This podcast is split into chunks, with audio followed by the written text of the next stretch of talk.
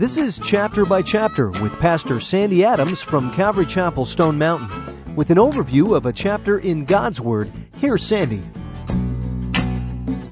The work of Jesus didn't cease when he ascended into heaven. The book of Acts records what Jesus continued to teach and do through the lives of his disciples. The record stops at chapter 28, but the acts of Jesus continue today. He carries on his work through followers filled with his Spirit. Following his resurrection, Jesus lingered on earth for 40 days. No one in the first century questioned the legitimacy of the resurrection. There were too many eyewitnesses. The foundation of our faith is laid on many infallible proofs.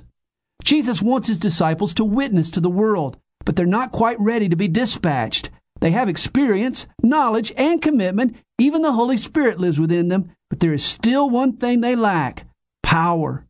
There are three experiences we can have with the Holy Spirit. Before we're saved, He's with us, leading us to Christ.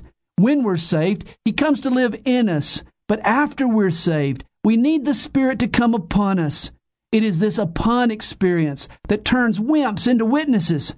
It brings more than spiritual goosebumps. It brings boldness. In the upper room, the disciples appoint a replacement for Judas.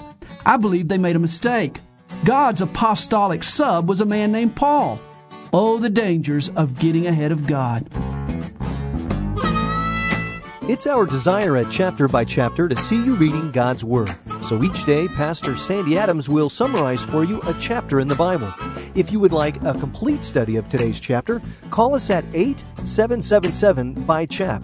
That's 8777 BYCHAP. To listen again to today's chapter, visit our website at calvarychapelstonemountain.com.